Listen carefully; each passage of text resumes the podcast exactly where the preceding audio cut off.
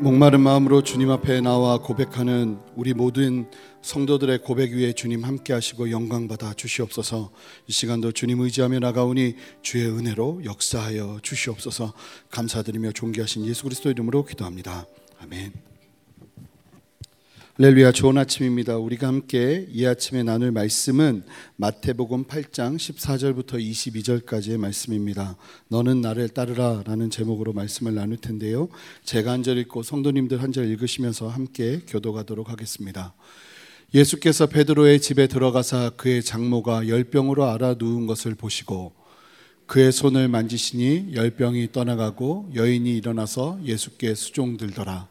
저물매 사람들이 귀신 들린 자를 많이 데리고 예수께 오거늘 예수께서 말씀으로 귀신을 쫓아내시고 병든 자들을 다 고치시니 이는 선지자 이사야를 통하여 하신 말씀에 우리의 연약한 것을 친히 담당하시고 병을 짊어지셨도다 함을 이루려 하심이더라. 예수께서 무리가 자기를 애워싸는 것을 보시고 건너편으로 가기를 명하시니라.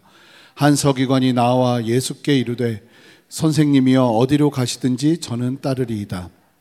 예수께서 이르시되 여우도 굴이 있고 공중의 새도 거처가 있으되 인자는 머리 둘 곳이 없다 하시더라. 제자 중에 또 한 사람이 이르되 주여 내가 먼저 가서 내 아버지를 장사하게 허락하옵소서. 예수께서 이르시되 죽은 자들이 그들의 죽은 자들을 장사하게 하고 너는 나를 따르라 하시니라. 아멘. 너는 나를 따르라 라는 제목으로 함께 주의 말씀을 나누기를 원합니다. 마태복음 8장은 보시는 것처럼 예수님께서 치유해 주신 오늘 이그 어, 오늘 본문에 나오는 베드로의 장모까지 포함한다면 세 명의 치유 사건을 다루어 주고 있습니다. 이 세 사람의 특징이 있다면 세상에서 참으로 멸시받는 사람들이었다는 것이죠. 세상에서는 그들이 있든지 있지 않든지 그들의 병이 있든지 아니면 병이 낫든지 그것을 상관하지 않을 수 있는 그런 어떻게 보면 작고 작은 사람이었다는 것입니다. 문둥병자가 그러했고 백부장의 하인 노예였던 그 사람이 그러했습니다. 그리고 오늘 본문은 한 갈릴리 마을에 사는 어부 베드로의 장모를 고쳐 주시는 이야기가 나오게 됩니다. 그런데 오늘 본문을 잘 보시면 바로 전에 있었던 두 명의 사람들을 치유해 주셨던 사건과는 조금 다른 특징의 치유 사건을 보여주고 있는 것을 보게 됩니다. 그러면 어떤 다른 특징이 있는가 함께 좀 보기를 원하는데요. 14절 말씀을 읽어 보겠습니다. 14절 말씀 읽겠습니다. 예수께서 베드로의 집에 들어가사 그의 장모가 열병으로 알아 누운 것을 보시고 예수님께서 베드로의 집에 가셨습니다. 아무래도 예수님께서는 성경에서 마태복음 이전에도 말씀하셨던 것처럼 거하실 곳이 없으셨기 때문에 아마 베드로의 집에 거하러 들어가신 것 같습니다. 이때까지만 해도 베드로는 예수님의 정식 제자가 아직 되지 않은 상태입니다. 그런데 그 집에 예수님께서 가 보시더니 장모가 열병에 알아 누워 있는 것을 보시게 됩니다. 더운 이스라엘 지역에서 열병을 앓고 있다는 건 굉장히 심각한 병입니다. 그리고 그 당시에는 그 병을 고치기가 너무나 힘들어서 열병에 걸렸다 하면 아마 죽지 않을까라는 생각을 대부분의 사람들이 하였다고 합니다. 그런 고통스러운 병에 걸려 있는 베드로 장모를 예수님께서 보시게 됩니다. 우리 14절 말씀 다시 한번 띄워 주시겠습니까? 이 14절 말씀에서 가장 중요한 부분은 어디일까요? 베드로의 장모가 열병 앓고 있다일까요? 아닙니다. 이 말씀을 보시면 아시겠지만 정말 중요한 것은 열병은 어느 마을이나 앓고 있는 사람들이 있을 수 있습니다. 그런데 오늘 이 사건에서 중요한 것은 예수님께서 들어가셨다는 것입니다. 예수님께서 들어가시는 일은 그 사람의 집에 들어가시는 일은 흔하지 않은 일이었습니다. 우리의 인생 속에서도 여러 문제들이 있을 수 있습니다. 장모의 열병과도 같은 문제들 말입니다. 그런데 우리의 인생 속에서 정말 중요한 것은 내가 열병을 앓고 있느냐, 앓고 있지 않느냐가 중요한 것이 아니라 훨씬 중요한 것이 있다면 예수님께서 나의 인생 가운데 들어오시느냐, 들어오시지 않느냐 하는데 있다는 것입니다. 오늘 이 14절에서 가장 중요한 단어는 역시 예수님께서 들어가자, 들어가사, 들어가셨다는 것입니다. 우리가 어떤 문제를 가지고 있는가 보다 훨씬 더 중요한 것이 있다면 예수님께서 들어오시는 것입니다. 우리의 가정에, 우리의 삶에 예수님께서 들어오시기만 하신다면 그것은 다행입니다. 15절을 읽어보겠습니다. 왜냐하면 우리 15절 말씀 함께 읽어보겠습니다. 함께 읽겠습니다. 그의 손을 만지시니 열병이 떠나가고 여인이 일어나서 예수께 수종들더라. 15절을 보시면 아시겠지만 앞에 두 사람들, 문둥병자들 그리고 백부장을 보면 예수님께서 고쳐주시기까지 무엇이 필요했냐면 이들의 믿음의 간구가 필요했습니다. 예수님, 말씀만 하시면 낫겠습니다. 예수님, 한 번만 도와주시면 모든 병이 낫겠습니다. 그런 마음으로 나아갈 때 예수님께서 그 믿음의 간구를 보고 고쳐주셨다는 것인데 오늘 말씀은 그런 내용이 없습니다. 베드로가 예수님께 우리 장모님 좀 고쳐주십시오 하는 내용도 없고 이 장모가 예수님께 내 병이 너무나 아프기 때문에 나 좀 고쳐주십시오 하는 내용도 없습니다. 그런데 예수님이 단지 집에 들어오시기만 하셨을 뿐인데 그 집에 들어오신 사건으로 인해서 그저 병이 낫게 되는 놀라운 은혜를 경험하게 된다는 것입니다. 사랑하는 성도 여러분, 이것이 바로 예수님께서 베드로의 집에 들어오셨기에 누리는 축복이라는 것을 기억하시는 여러분 되시기를 바랍니다.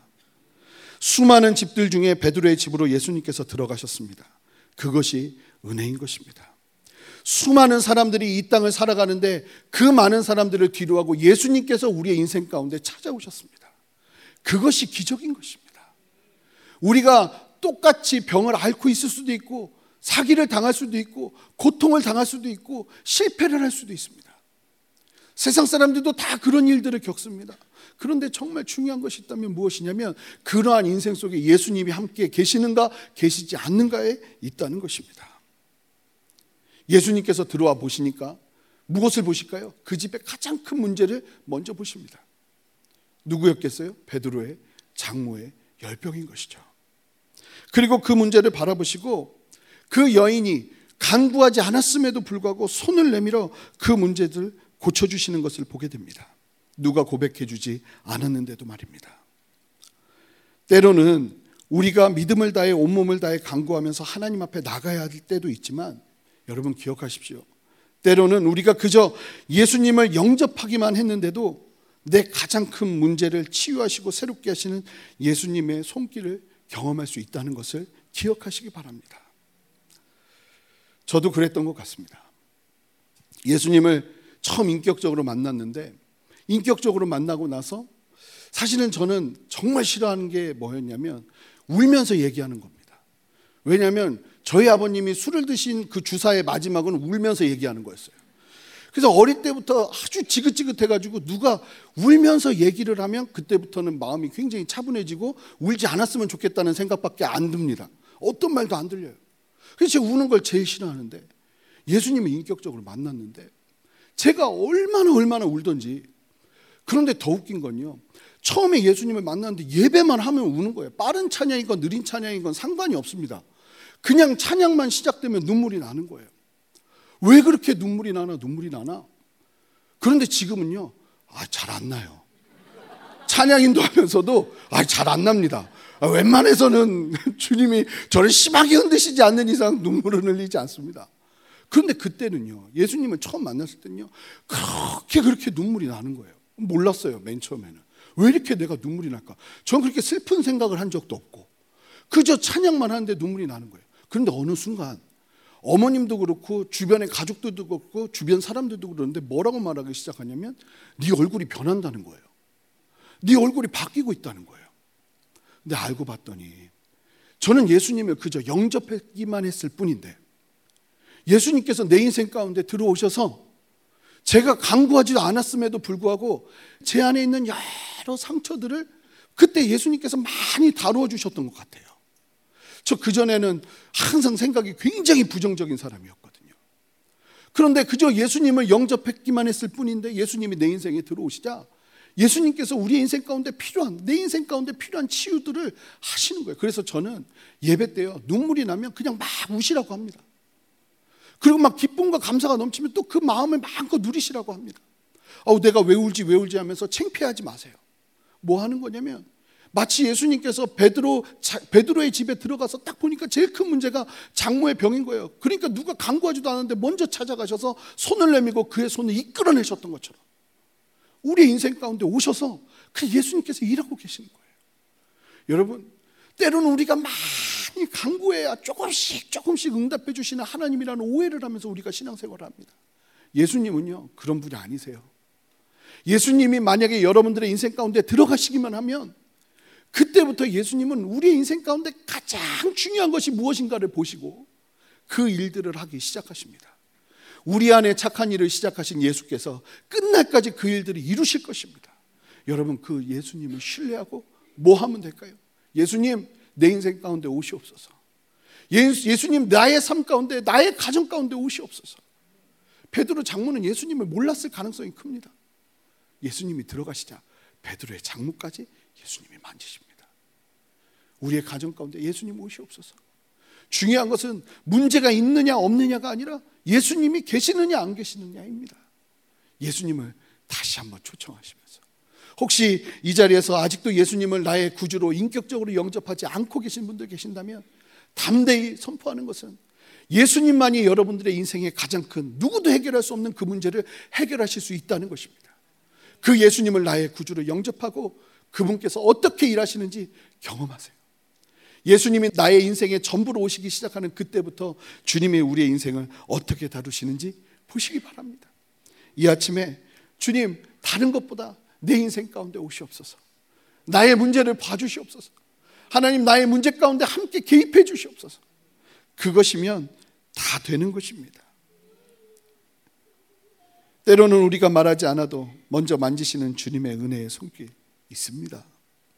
수많은 영혼들 중에 내 안에 예수님께서 들어오셔서 나와 더불어 사시겠다고 하시며 구원의 길을 여시는 그 순간 그분이 우리의 삶에 들어오시는 그 순간 이와 같은 기적이 일어나는 것입니다. 이렇게 거저 주시는 예수님의 놀라운 치유가 임하자 자연스럽게 임하는 현상 헌신이 있습니다. 우리 15절 말씀 다시 한번 읽어 볼까요? 함께 읽겠습니다. 그의 손을 만지시니 열병이 떠나가고 여인이 일어나서 예수께 수종들더라. 예수님께서 베드로 장모의 열병을 고치시자 여인이 일어나서 예수님께 수종들었다고 하는데 여기서 수종들었다는 단어는 원어적으로 보면 과거의 미완료형입니다. 무슨 얘기냐면 수종을 한 번만 들었다는 것이 아니라 이때부터 이 여인은 계속 예수님을 수종 들었던 삶을 살았다는 것입니다. 한 번만 섬겨드렸던 것이 아니라 치유를 받자 이 베드로의 장모는 일어나서 예수님을 섬겨드리기 시작했고 그것이 그의 삶 가운데 계속 지속되었다는 것입니다. 이러한 베드로 장모의 모습은 참으로 중요한 도전이 됩니다. 성경을 보면요. 예수님께 치유받았던 사람들 중에 이와 같이 예수님께 나와서 예수님을 지속적으로 섬겨드렸던 사람들의 기록은 많지 않습니다. 엄청난 치유를 경험했음에도 불구하고 다시 예수님께 찾아와서 예수님을 섬겨드리기로 결정하면서 살아낸 사람들의 이야기는 많지 않다는 것입니다. 그런데 재밌지 않으세요? 구하지 않았는데도 예수님께서 함께 하심으로 치유를 경험한 이 여인은 예수님을 계속 섬겨드리기 시작합니다. 그렇게 그렇게 고쳐달라고 했던 문둥병자와 그리고 백부장의 하인은 그런 기록이 없습니다. 사랑하는 성도 여러분, 저는 여러분 모두가 예수님의 구원의 역사를 경험하시고 그 기쁨과 감격으로 예수님을 섬겨드리면서 살아가는 여러분 되시기를 주님의 이름으로 축복합니다. 그런 삶은요, 정말로 아름답습니다. 간구하여 치유받은 사람들은 예수님을 다시 떠나게 되지만 그저 받은 이것이 은혜죠. 그저 받은 아무것도 하지 않았는데 그저 받은 치유를 경험한 이 베드로의 장모는 예수님을 수종되기 시작합니다. 오직 나의 문제만 집중하며 예수님께 매달리면 그 문제가 해결되면 더 이상 예수님을 바라보지 않게 되는 경우가 많죠. 이것은요, 참으로 불행한 경우가 됩니다.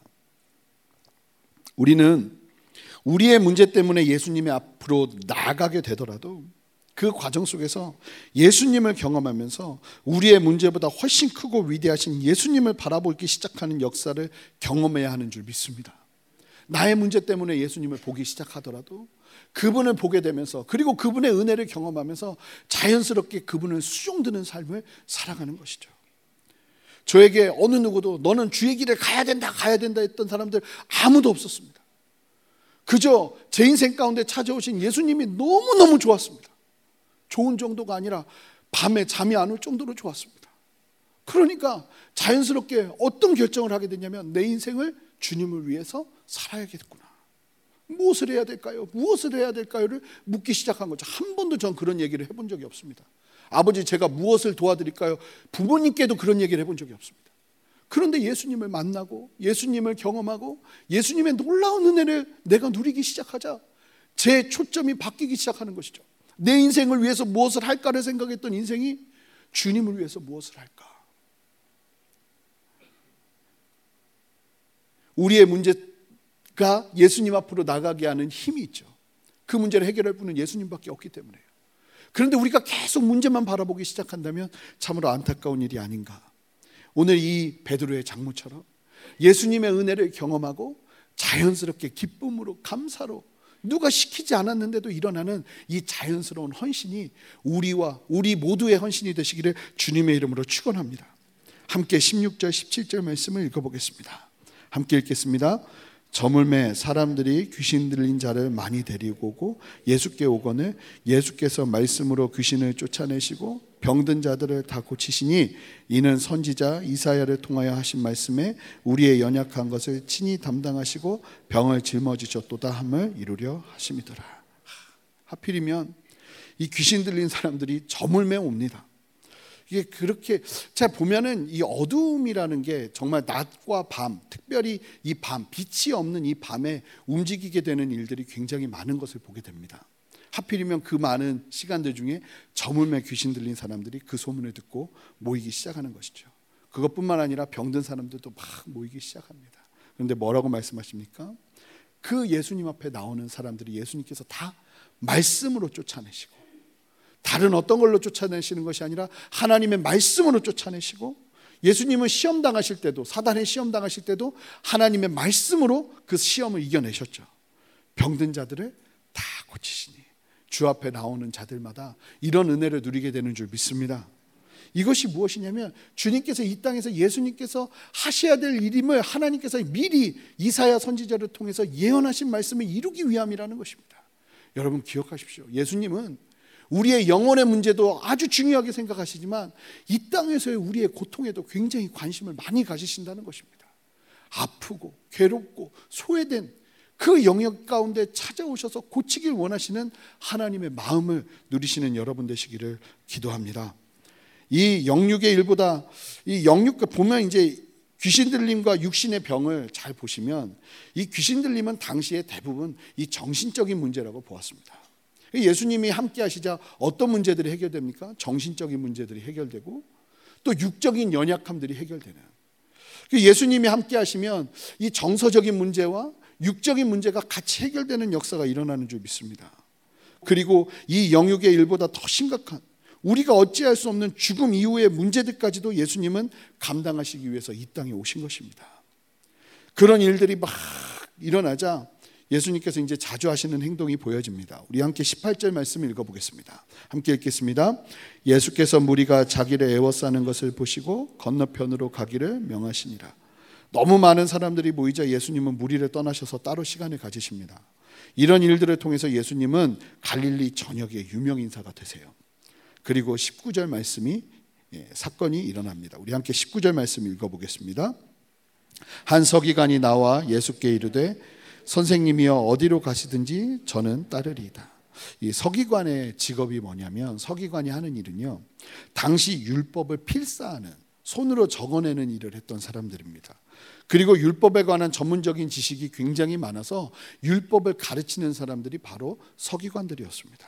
이 서기관에게 있어서 선생님이라는 말은 굉장히 굉장히 중요한 의미의 말입니다. 그런데 이 서기관이 예수님께서 가르치시는 산상순의 설교를 듣고 그리고 예수님께서 행하시는 일들을 보면서 예수님이 사실은 30세의 젊은 나이에 그리고 나사렛이라는 동네 출신에 그리고 목수 집안임에도 불구하고 그 예수님의 가르침과 예수님의 그 삶 속에서 일어나는 이적과 능력이 너무나도 탁월하니까 이 서기관이 예수님을 따르기로 결정했던 것 같습니다.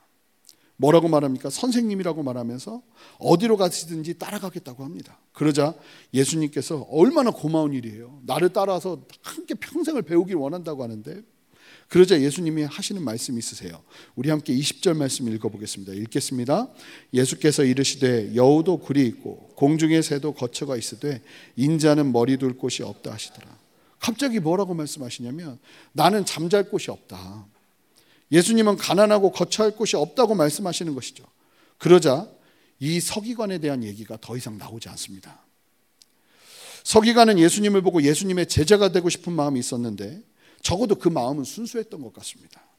그런데 보통 이 정도의 말씀을 풀어내는 능력을 보고 선친적인 역사가 함께 한다면 그 정도의 사람의 제자가 된다는 것은 적어도 어떤 의미일까? 이 그 당시에 일반적인 사고 안에서 제자가 될 때는 어떤 일이 있냐면 그 스승이 그 제자를 걷어먹일 능력이 있는 겁니다. 그리고 그 스승의 집에 거하면서 함께 동고동락하면서 배우게 되는 겁니다. 이, 이 정도의 능력이라면 예수님께서 신적인 권위를 나타내시고 말씀 속에서 이 정도의 능력을 나타내실 수 있는 분이라면 충분히 내가 그분 밑에 거하면서 먹고 살 수도 있겠구나 하는 안정감을 가지고 예수님을 따르려 했던 것 같습니다. 그런데 이 서기관이 몰랐던 두 가지가 있습니다. 첫 번째는 예수님을 몰랐죠. 예수님을 뭐라고 부릅니까? 선생님이라고 부릅니다. 예수님이 우리의 주님이 되실 때까지 예수님을 따라가는 것이 사실은 어려운 일이 아닌가. 두 번째, 예수님을 따른다는 것에 참된 의미를 몰랐던 것 같습니다. 서기관의 입장에서 그 정도의 헌신이면 인간적으로 참으로 훌륭한 수준입니다. 예수님 앞에서 예수님을 따르겠다고 이야기하고 나를 걷어주십시오 하는 것. 그 정도면 아주 굉장한 헌신입니다. 그런데 예수님의 말씀을 들어보니까 예수님을 따른다는 것은 그 정도 각오로는 되는 일이 아닌 것 같습니다. 우리 함께 또 다른 이야기가 나오는데요. 21절, 22절 말씀을 읽어보겠습니다. 함께 읽겠습니다. 제자 중에 또 한 사람이 이르되 주여 내가 먼저 가서 내 아버지를 장사하게 허락하옵소서. 예수께서 이르시되 죽은 자들이 그들의 죽은 자들을 장사하게 하고 너는 나를 따르라 하시니라. 한 제자가 나타납니다. 이 한 제자가 예수님을 따르는 중에 아버지를 장사하고 오겠다고 합니다. 당시 유대인들에게 있어서 부모를 장례하는 장사 지내는 일은 부모를 공경해야 하는 계명을 실천하는 절대적인 것이었고 절대적인 의무와도 같은 것이었는데 그 일을 하겠다는데 예수님이 뭐라고 말씀하시냐면 가지 마 그러십니다. 이것을 잘못 해석하면 부모님이고 가족이고 다 예수 믿는 순간 버려버리고 예수님만 따르는 것이구나 하는 것으로 해석할 수 있는데 절대 그렇게 해석하시면 안 됩니다. 잘 보시면 베드로도요. 예수님을 따라가는 과정 속에서 고린도전서 9장 5절을 보면 베드로가 혼자 사역했던 것이 아니라 그의 아내가 베드로와 함께 했던 기록이 있고요. 그리고 그 당시 초대 교회 교부들의 문헌들을 보면 베드로의 자녀들도 베드로와 함께 했다는 이야기들이 있습니다. 만약에 예수님을 따르는 데 있어서 가족을 다 버리는 것이 맞다면 베드로도 그러지 말았어야 하죠. 그런데 그 이 말씀은 모두에게 일반화해서 하는 말씀이 아니라 그 제자에게 예수님께서 말씀하시는 거예요. 그 제자의 문제가 무엇이었을까요? 적어도 이 말씀대로라면 그 제자가 예수님을 따르는 데 있어서 절대적으로 예수님보다 더 큰 문제처럼 다가왔던 영역이 무엇이었냐면 이 제자에게는 가족이었다는 거예요.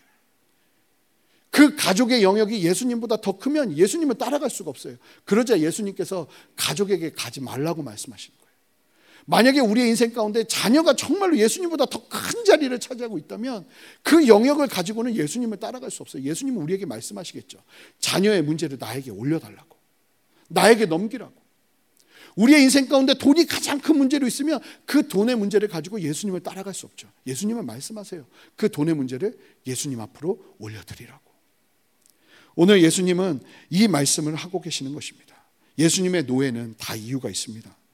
그만큼 예수님을 따른다는 것은 우리의 수준에서 이 서기관이 했던 것처럼 나이스하게 이 정도면 아 세상에서도 대단하구나 하는 정도로 따를 수 있는 것이 아니라 예수님이 말씀하신 것처럼 누구든지 나를 따르려거든 자기 십자가를 지고 나를 좇을 것이니라라고 말씀하신 것처럼 그저 예수님 앞에서 모든 것들을 다 내려놓고 나아갈 때 따를 수 있는 길임을 주님께서 우리에게 보여주시는 것입니다. 말씀을 정리하겠습니다. 사랑하는 성도 여러분, 혹시 오늘 본문에 나오는 서기관과 같이 예수님을 따라가고 싶어 하지 않으십니까? 적당하게 최소한은 이것은 있어야죠. 하는 나의 헌신이 한 선을 정하고 예수님도 선생님 수준으로 경험하면서 그런데 중요한 것은 이래서는 예수님을 따라가고 싶다고 말을 할 수는 있지만 정작 따라가지 못하게 된다는 것입니다. 서기관이 생각하는 최소한의 집은 있어야 한다는 그렇게 힘들면 안 된다는 마음으로 따라가기는 힘들다는 것입니다. 21절에 나오는 제자처럼 예수님을 따르는데 여전히 예수님을 온전히 따르지 못하도록 하는 예수님보다 더 큰 영향을 주는 영향이 있으면 그것을 과감하게 내려놓지 않으면 따를 수 없는 길이 십자가의 길임을 주님께서 말씀하시는 것입니다. 이 신뢰를 가지고 예수님을 바라보시기 바랍니다. 내가 지금 예수님을 따르는 데 있어서 예수님보다 더 커져 있는 영역들은 어떤 영역인가? 예수님께 말하는 거죠. 예수님 그것 좀 하고 내가 예수님 따르면 안 될까요? 그럼 예수님은 오늘 이 말씀대로는 아주 명확하게 말씀하십니다. 안 돼. 그쪽으로 가지 마. 그저 나와 함께 가자. 라고 말씀하시는 예수님 앞에 두 손 두 발 다 들고 주님 의지하며 나가시는 여러분 되시기를 주님의 이름으로 축원합니다. 함께 기도하시겠습니다. 하나님 오늘 이 말씀을 통해서 인생 가운데 찾아오신 베드로의 집에 들어오신 예수님이 어떤 일을 행하시는가를 보며 우리도 함께 소망을 가지고 주님을 바라보기를 원합니다. 주님을 따르는 과정 속에서도 끊임없이 예수님을 기대하고 소망하며 주님보다 높아진 모든 것들을 뒤로 하고 주님만 바라보며 나아가는 인생 되기를 원하오니 주님 역사하여 주시옵소서 감사드리며 존귀하신 예수 그리스도 이름으로 기도합니다. 아멘.